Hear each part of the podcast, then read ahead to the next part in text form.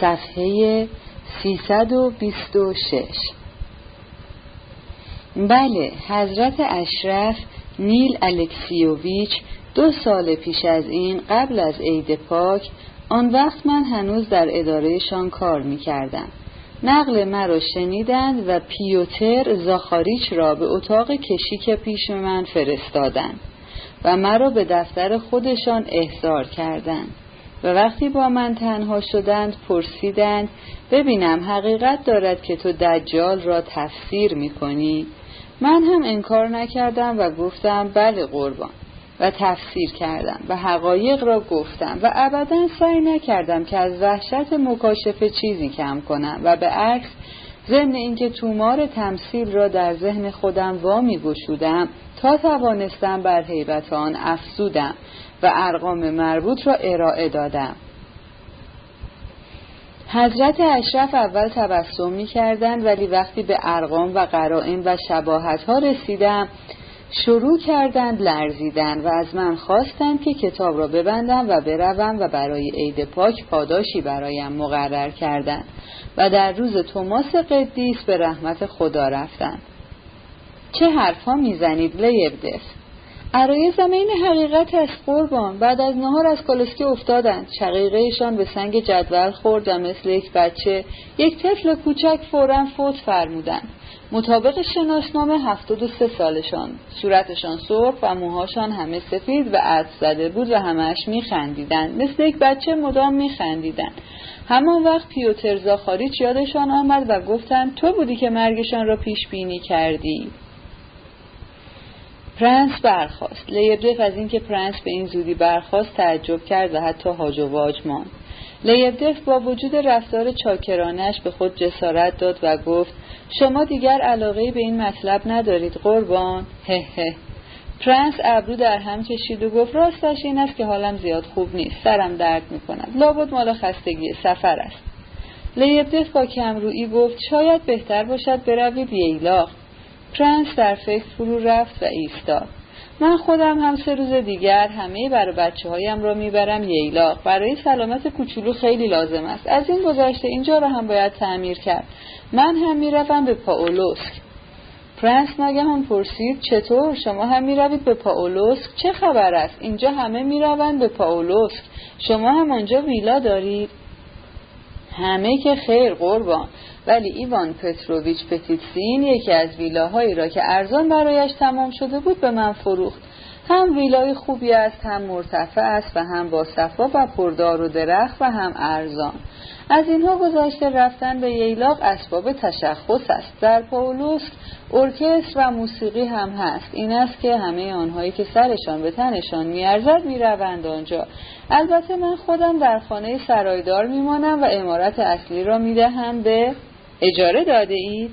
نه هنوز قطعی نشده قربان پرنس ناگهان پیشنهاد کرد پس اگر هنوز قطعی نشده بدهیدش به من ظاهرا لیبدف هم قصدی جز این نداشت این فکری بود که سه دقیقه پیش به ذهنش رسیده بود گرچه دیگر مستجری برای خانهاش نمی جست. شخصی ویلایش را دیده و پسندیده و گفته بود که شاید آن را اجاره کند. اما لیبدف یقین داشت که ویلایش را نشاید بلکه حتما اجاره خواهد کرد. اما اکنون ناگهان فکر تازه از سرش گذشته بود که به حساب خودش بسیار سودآور بود و این فکر آن بود که ابهام تقاضای مشتری را مغتنم بشمارد و ویلایش را به پرنس اجاره بدهد. ناگهان هنگامه پردامنه و صورت تازه‌ای که کارها اختیار می‌کرد پیش چشم خیالش مجسم شد. این بود که با پیشنهاد پرنس چیزی نمانده بود که از خوشحالی به رقص آید. به طوری که وقتی پرنس به صراحت از اجاره بهای ویلایش جویا شد دستی افشاند و گفت هر جور میل شماست. اگر بخواهید تحقیق می‌کنم. در همه حال شما ضرر نخواهید کرد. هر دو داشتند از باغچه بیرون می‌رفتند. لیبدف در کنار پرنس از خوشحالی به خود پیچان آهسته و زیر لب گفت می‌خواستم می‌خواستم اگر مایل باشید حضرت پرنس مطلب خیلی جالبی را در رابطه با همین موضوع خدمتتان عرض کنم. پرنس اندکی ایستاد. می‌دانید حضرت پرنس داریا الکسیونا هم در پاولوسک یک ویلا دارد. خب بعد؟ و خانومی که اسمش را نمی‌برم دوست اوست و ظاهرا خیال دارد در پاولوسک زیاد به دیدنش برود و از این کار منظوری دارد. خب بعد.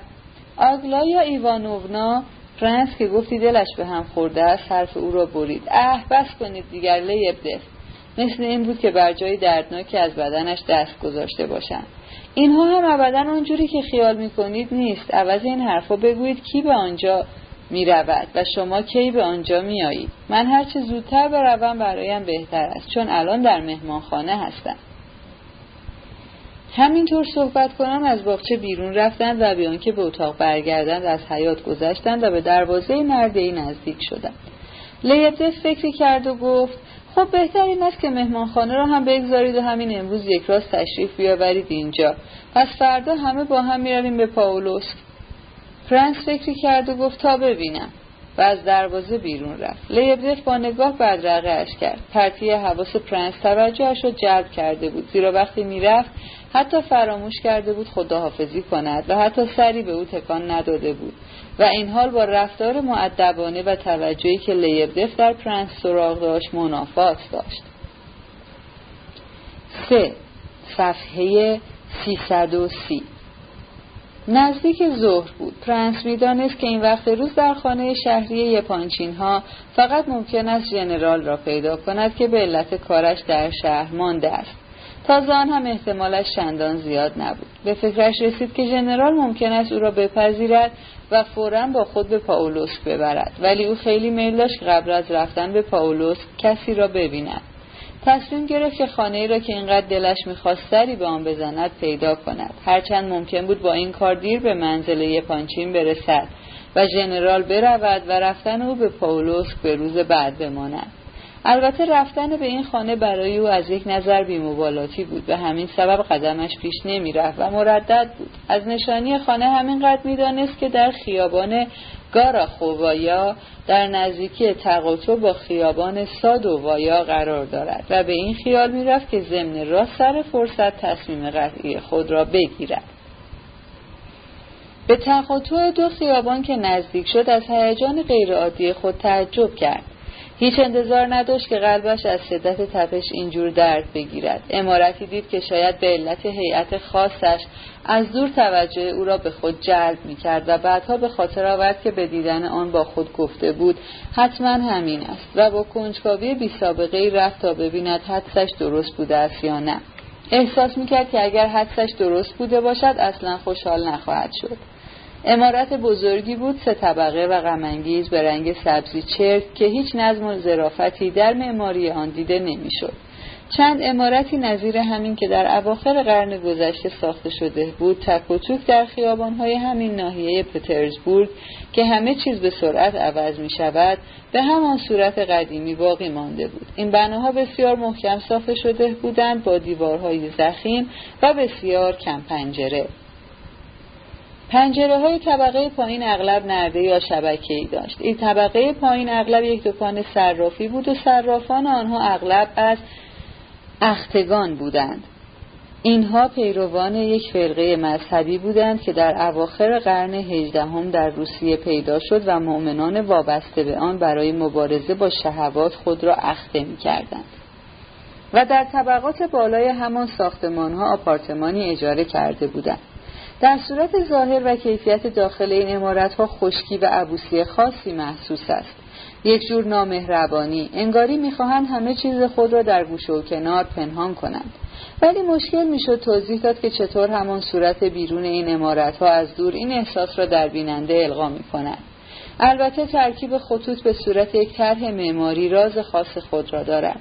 ساکنان این خانه ها تقریبا فقط بازاری و تاجر بودند. پرنس پیش رفت و به پلاک روی دروازه خانه نگاهی انداخت و خواند راگوژین شهروند ممتاز و شریف خلف. یعنی این عنوان شرافت شهروندی ممتاز در خانواده‌اش موروثی خواهد بود. پرنس بعد از خواندن پلاک دیگر تردید نکرد و در شیشه دار را باز کرد و وارد شد و در پشت سرش با صدا به هم خورد. پرنس از پلکان بزرگ به طبقه دوم بالا رفت. پلکانی بود تاریک سنگی و خالی از ظرافت و دیوارهایش قرمز رنگ شده بود. او می‌دانست که راگوژین به اتفاق مادر و برادرش تمامی طبقه دوم این امارت ملالانگیز را اشغال کردند. کسی که در را به روی پرنس گشود بیان که برود و آمدن او را به صاحبخانه خبر بدهد او را هدایت کرد و مدتی راه برد.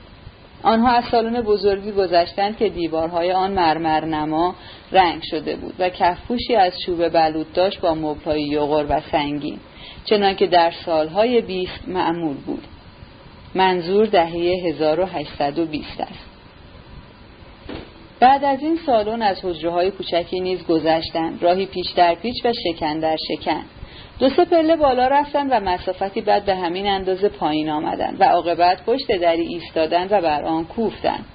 پارفیون راگوژین خود در را باز کرد. وقتی چشمش به پرنس افتاد رنگش چنان پرید و چنان بر جا خشک شد که مدتی مثل مجسمه سنگی بی حرکت ماند و با نگاهی از وحشت خیره مانده به او مینگریست و لبهایش به لبخندی بهت زده تابیده بود. مثل این بود که آمدن پرنس را به دیدن خود چیز ناممکنی میشمرد که به معجزه میمانست پرنس گرچه انتظار برخوردی از این نوع را داشت تعجب کرد. عاقبت ناراحت شد و گفت پارفیون شاید آمدنم کار نابجایی بوده برمیگردم. پارفیون عاقبت به خود آمد و گفت نه نه ابدا نابجا نبوده ابدا. خواهش می‌کنم بیا تو. آنها با هم خودمانی شده بودند و به هم تو می‌گفتند. در مسکو که بودند اغلب یکدیگر را می‌دیدند و هر بار مدت زیادی با هم میماندند. حتی دقایقی را با هم گذرانده بودند که اثری بسیار عمیق و ماندنی بر دلهایشان گذاشته بود. حالا بیش از سه ماه بود که یکدیگر را ندیده بودند. رنگش پریده بود و رعشه های ریز و گذرا چهرهش را آرام نمیگذاشت. هرچند مهمان را خود دعوت کرده بود که به خانه وارد شود ولی همچنان سخت پریشان بود. ضمن اینکه پرنس را جلو انداخته به سمت یک صندلی راحتی می‌برد تا او را در آن بنشاند. پرنس از سر اتفاق روی به سوی او گرداند و به دیدن نگاه عجیب و آتشین او در جا خشک شد. این نگاه چیزی را به یادش میآورد چیزی را که تازه دیده بود و بر او سنگینی کرده و بار غمی بر دلش نهاده بود. ننشست و بی حرکت ایستاده ماند و مدتی راست در چشمان راگوژین خیره شد. این چشم ها گفتی لحظه با برق تندتری درخشید. عاقبت راگوژین لبخند زد اما بعد کمی خجالت کشید و گفت چرا اینجور در چشمان من زل زدی؟ بنشین. پرنس نشست و گفت پارفیون راست بگو. تو می‌دانستی که من امروز به پترزبورگ میآیم یا نه؟ فکر می‌کردم که میایی و می‌بینی که اشتباه نمی‌کردم. و بعد با لبخند زهرآگینی افزود ولی از کجا می‌توانستم بدانم که امروز میایی شور گزنده گفتار و تندی لحن سوالی که در جواب او کرده بود بر حیرت پرنس افزود. پرنس به آرامی گفت حالا فرض کنی می‌دانستی امروز میآیم. چرا اینجور عصبانی شدی؟ آخر نفهمیدم چرا این سوال را کردی. وقتی از واگن پیاده می شدم به نظر آمد که یک جفت چشم درست همینطور که تو الان از عقب به من نگاه می کردی در چشمان من زل زدن. راگوژین با بدگمانی زیر لب گفت عجب چشم کی؟ کی بود که نگاه می کرد پرنس به نظرش رسید که راگوژین از حرف او لرزیده بود. نمی‌دانم توی جمعیت بود تشخیص ندادم. حتی به نظرم می‌رسد که وهم بوده. تازگی ها خیلی پیش میآید که چیزهایی به نظرم می‌رسد که انگاری واهی است. میدانی برادر پارفیون احساس می‌کنم که تقریبا همان حالتهایی را دارم که پنج شش سال پیش داشتم. یعنی همان وقتها که هنوز قش می‌کردم. پارفیون زیر لب گفت نمی‌دانم شاید همینجور که می‌گویی خیالات به سرت زده. لبخند مهرامیزی که در این لحظه بر چهرهش آمد زورکی بود و با حالت سیمایش سازگاری نداشت.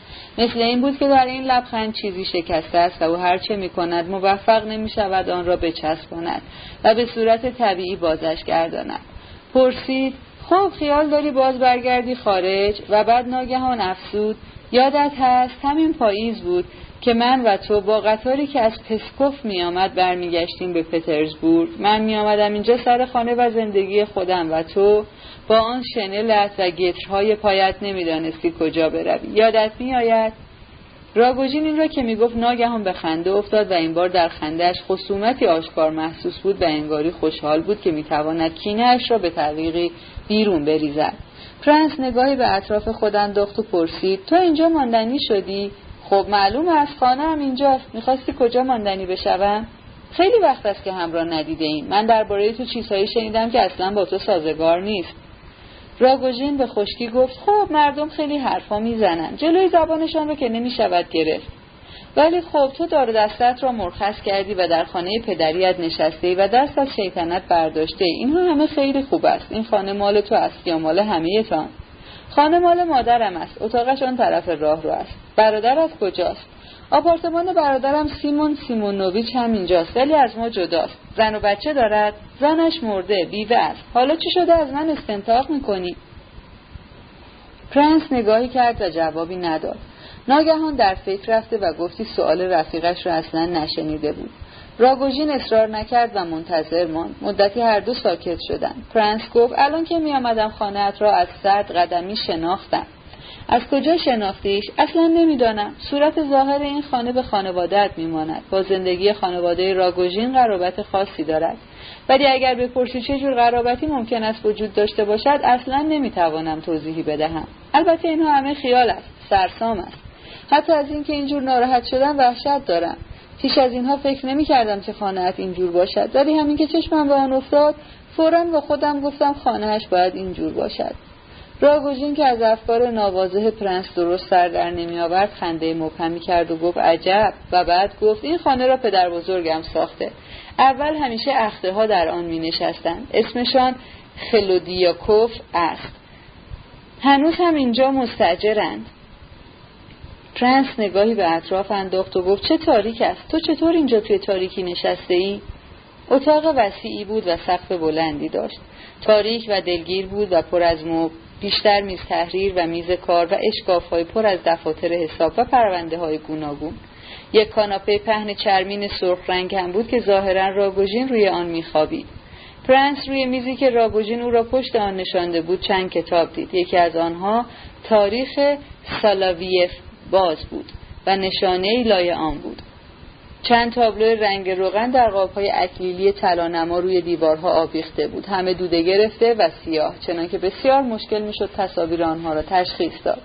یک تابلو قدی توجه پرنس را به خود جلب کرد. تصویر تمام قد مردی بود پنجاه ساله که یک سرداری با برش آلمانی ولی بلند دامن به تنداش و دو مدال برگردن آویخته بود. ریش تنک و سفید و کوتاهی چانهاش را میاراست و صورت زردنبویش پرچین و چروک بود و نگاه دردمند چشمانش حکایت از بدگمانی و تزویر می‌کرد. فرانس پرسید این حتما پدرت است نه؟ راگوژین با نیشخند ناخوشایندی گفت چرا؟ خودش است. و مثل این بود که خود را آماده می کند که فورا و بی ملاحظه مرحوم پدرش را به باد و ریشخند بگیرد. ببینم از کیشان که نبود. جنبشی مذهبی بود در روسیه در عواسط قرن هفدهم که با تعلیمات به طریق نیکون در اصطلاح آین مسیحی مخالف بود و طرفدار حفظ آین کهن کلیسا بود. نه کلیسا می‌رفت ولی خب راستش عقیده داشت که آین کهن درستتر است. و اخته هم خیلی احترام میگذاشت. اتاق کارش هم اینجا بود. ولی تو چرا پرسیدی که کهن کیش بود یا نه؟ عروسیت در همین اتاق خواهد بود؟ راگوژین از این پرسش نامنتظر تقریبا یکی خورد و جواب داد همینجا. به همین زودی ها خودت که میدانی مگر دست من است؟ پارفیون من با تو هیچ دشمنی ندارم و هیچ جور نمی‌خواهم اسباب زحمت یا مانع راحت بشوم. همان حرفی را که پیش از این یک بار در لحظه تقریبا شبیه به حالا زدم تکرار می‌کنم. خودت میدانی که وقتی مسکو بودیم و عروسی داشت صورت می‌گرفت هم مانع نشدم. بار اول ناستاسیا فیلیپوونا خودش به من پناه آورد. تقریبا می شود گفت از سر عقد از پیش کشیش به من پناه آورد و خواست که از دست تو نجاتش بدهم. این عین حرف اوست که برایت تکرار کردم. بعد از پیش من هم فرار کرد. تو دوباره پیدایش کردی و باز برای عقد به کلیسایش بردی. حالا شنیدم که دوباره از دستت فرار کرده و آمده اینجا. این حقیقت دارد. این اطلاع را لیبدف به من داد و من به همین دلیل آمدم پیشت. دیروز در قطار اول بار شنیدم که باز با هم کنار آمده اید. این حرف را یکی از رفقای قدیم خودت به من زد. اسمش را هم اگر بخواهیم می‌گویم. زالیوژف بود. قصد من از آمدن به پترزبورگ این بود که راضیش کنم که برای معالجه به خارج برود. حالش جسما و روحا خیلی بد است. مخصوصا مشاعرش پریشان است. به عقیده من احتیاج زیادی به پرستاری دارد. من خیال ندارم همراهش به خارج بروم. می‌خواستم ترتیب کار را بی حضور خودم بدهم. اینکه به تو می‌گویم عین حقیقت است. اما اگر حقیقتا راست است که کار شما باز سر گرفته من دیگر خودم را به او نشان نمی‌دهم و پیش تو هم دیگر هرگز نمیآیم. تو خودت خوب میدانی که من قصد فریب دادنت را ندارم. همیشه با تو سریح بودم و راست گفتم. هرگز از تو پنهان نکردم که در این مورد چه فکر می‌کنم و همیشه گفتم که ازدواج با تو برای او به منزله بدبختی حتمی اوست. این ازدواج اسباب بیچارگی تو هم خواهد شد. و شاید برای تو بدتر از او بشود. اگر ازدواجتان سر نگیرد و باز از هم جدا شوید خیلی خوشحال می شوم اما قصد ندارم که خودم کاری کنم که ازدواجتان به هم بخورد. این است که خیالت آسوده باشد و به من بدگمان نباش. خودت میدانی من هیچ وقت حتی وقتی از تو گریخ و به من پناه آورد برای تو رقیب جدی نبودم. الان میخندیدی. می‌دانم به چه خندیدی. ما جدا از هم زندگی می‌کردیم. هر دو در تو شهر. و تو میدانی که راست می‌گویم. من پیش از این هم به تو گفته بودم که دلبستگی من به او عشق نیست. من از روی دلسوزی به او محبت می‌کنم. گمان می‌کنم که این بیان مسئله را به دقت روشن می‌کند. تا آن وقتها می‌گفتی که این حرف مرا می‌فهمی. آیا راستی راستی فهمیده بودی؟ نگاهت یک بارچه کینه است؟ من آمدم اینجا خیالت را راحت کنم چون تو هم برای من خیلی عزیزی. خیلی دوستت دارم پارفیون. ولی حالا دیگر می‌روم و دیگر بر نمیگردم. خدا حافظ پرنس از جا برخاست. پارفیون همونطور نشسته و سر بر کف دست راست نهاده آهسته گفت یک خورده دیگر پهلوی من بمان خیلی وقت است ندیدمت. پرنس نشست هر دو باز مدتی ساکت ماندند. لیو نیکالیوویچ وقتی تو پهلویم نیستی کینه در دلم می جوشد فورا. در این سه ماهی که تو را نمی‌دیدم هر دقیقه به تو کینه داشتم. خدا شاهد است راست می‌گویم. همش دلم می‌خواست بگیرمت و زهری چیزی به خوردت بدهم. باور کن. اما حالا یک ربع ساعت نیست که جلوی من نشسته ای و کینت برطرف شده و باز مثل سابق دوستت دارم. بنشین پهلوی من. کجا می‌خواهی بروی؟ پرنس دوستانه خندید و جواب داد. وقتی با تو هستم حرفم را باور می‌کنی و همین که دور می‌شوم اعتمادت به من سلب می‌شود و باز به من بدگمان می‌شوی. به پدرت رفته ای با این خنده سعی می‌کرد هیجان خود را پنهان کند.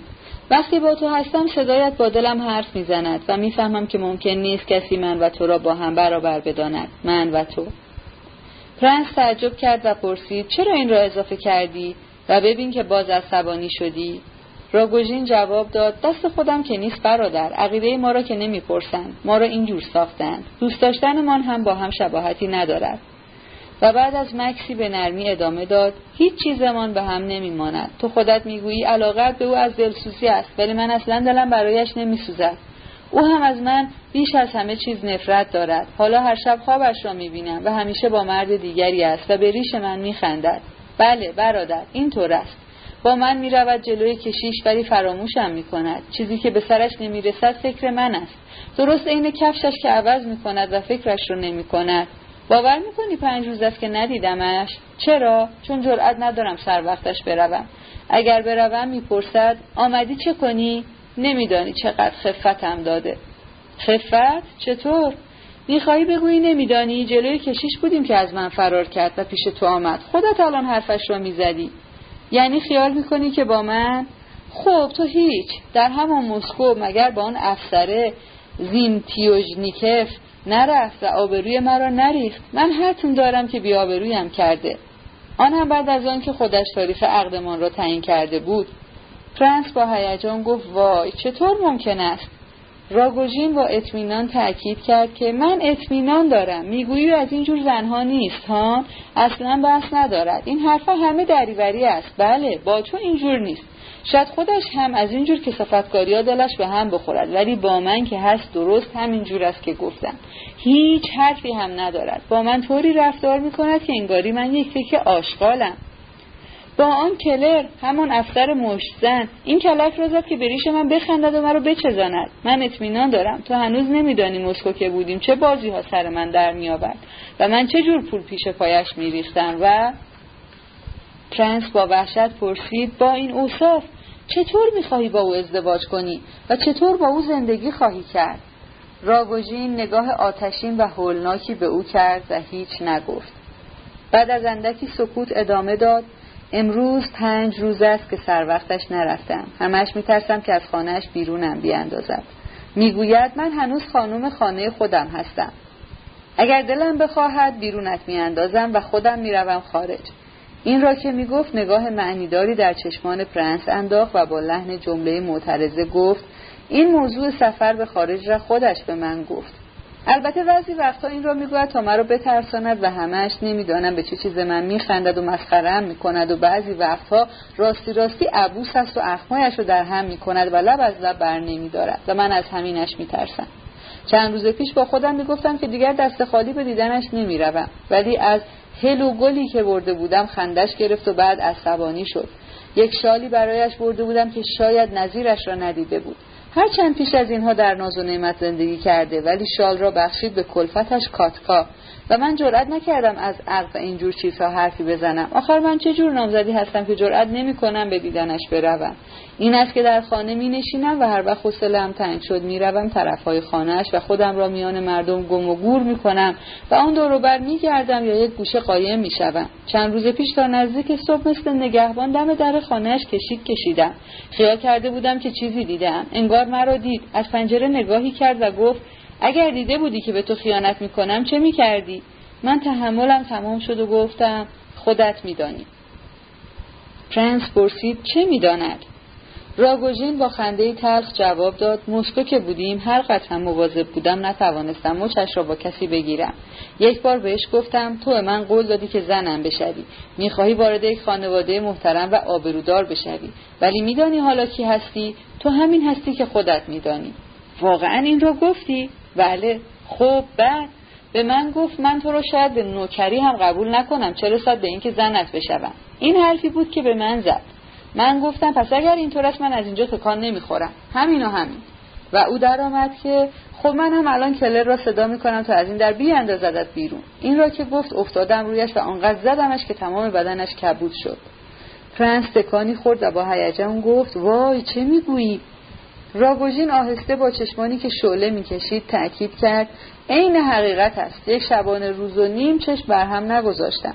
نه یک لقمه نان خوردم نه یک جوره آب از گلویم پایین رفت. از اتاقش بیرون نرفتم و پیش پایش زانو زده بودم و می‌گفتم اگر بمیرم تا نبخشی از اینجا بیرون نمی‌روم. اگر به زور بیرونم کنی خودم را می‌کشم. در رودخانه میاندازم.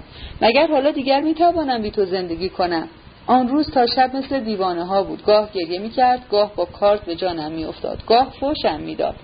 زالیوژف و کلر و زیمی تیوژنیکف و دیگران را گفت بیایند و مرا نشانشان می‌داد و بعد و بیراه می‌گفت و خفتم می‌داد. و عاقبت گفت بیایید آقایان دست جمعی برویم تئاتر. این که نمی‌خواهد برود. بگذارید آنقدر اینجا بنشیند که زیرش علف سبز شود. من که وظیفه ندارم اینجا بمانم. پارفیون سیمونوویچ برایتان چای می آورند امروز از قرار معلوم هیچ نخورده اید شب تنها از تئاتر برگشت و گفت همهشان ترسو و رزلند. از تو میترسند و می‌خواهند مرا هم از تو بترسانند. می‌گویند او به این سادگی دست بردار نیست و نمی‌رود. میترسیم سرتان را ببرد. ولی من وقتی رفتم به خوابم در اتاق پشت خودم نمیبندم. تا تو ببینی که ازت نمیترسم. چای خوردی؟ گفتم نه و نمی‌خورم. گفت خیلی دلت خواسته باشد نخور به جهنم. اما این بازی ها اصلا به تو نمی آید و همانطور که گفته بود در رو روی خود نبست. صبح بیرون آمد و خندید که تو پاک دیوانه شده ای آخر از گرسنگی می میری گفتم ببخش مرا. گفت نمی‌خواهم ببخشم زنت هم نمی‌شوم. و سلام. ببینم تو راستی راستی تا صبح همینطوری روی این صندلی نشسته ماندی؟ اصلا نخوابیدی؟ گفتم نه نخوابیدم. گفت جدا چه باشعوری چای هم نمی‌خواهی و غذا هم نمی‌خوری. گفتم که نمی‌خورم. ببخش مرا. گفت وای این بازی ها اصلا به تو نمی آید اگر می دانستی عین کاکاسیاهی که اسمش را بگذارند کافور. نکند خیال کرده ای که با این کارهایت مرا می ترسانی خیال کرده ای که اگر اینجا گرسنه بنشینی من از قصه دق می کنم وای وای تماشا کن که از ترس دارم قبض روح می شوم عصبانی شد اما زیاد طول نکشید و باز شروع کرد سر به سرم گذاشتن و اذیتم کردن. و من حیرت کردم از اینکه دیدم دیگر عصبانی نیست حالا که خیلی کینه است با دیگران کینهاش را به این زودی ها فراموش نمی کند آن وقت این فکر به سرم زد که مرا حتی قابل کینه نمی‌داند. و این حقیقت دارد. از من پرسید تو پاپ میدانی کیست؟ همان که دربارش در روم است. گفتم یک چیزهایی شنیدم. گفت تو پارفیون سیمونوویچ تاریخ عمومی نخوانده ای؟ گفتم من هیچ چیزی نخواندم. گفت من یک کتاب می‌دهم بخوانی. یک زمانی یک پاپی بود که کلاهش با یک امپراتوری در هم رفته بود. این امپراتور سه روز تمام پابرهنه جلوی کاخ پاپ زانو زد و نه چیزی خورد نه یک جرعه آب نوشید تا مگر پاپ از سر تقصیرش بگذرد. فکرش رو می‌توانی بکنی که این امپراتور در این سه روزی که جلوی کاخ زانو زده بود چه فکرهایی در سر خود زیر و رو می‌کرد و چه قسمها می‌خورد؟ حالا صبر کن خودم قصهاش را برایت می‌خوانم. به یک جست از جا برخواست و کتابی آورد و گفت این کتاب شعر است. و خود شروع کرد شعرها را برای من خواندن و شعرها شرح آن بود که چطور آن امپراتور در این سه روز پیش خود سوگند می‌خورد و نظر و نیاز می‌کرد که انتقام خود را از پاپ بستاند. بعد گفت حالا بگو ببینم پارفیون سیمونوویچ از این قصه خوشت نیامد؟ من گفتم این چیزهایی که تو خواندی خیلی حقیقت دارد. آها می‌بینی؟ خودت می‌گویی خیلی حقیقت دارد. یعنی خودت هم چه بسا قسم می‌خوری که وقتی زنت شدم این بازی ها همه را به یاد بیاوری و تلافی کنی. آن وقت نوبت کیف کردن خودت می‌رسد. گفتم نمی‌دانم شاید هم راست بگویی. چطور نمیدانی؟ گفتم همینطوری. من حالا اصلا در بند این حرفا نیستم. پس در بند چه هستی؟ همین حالا چه فکری در سرت داری؟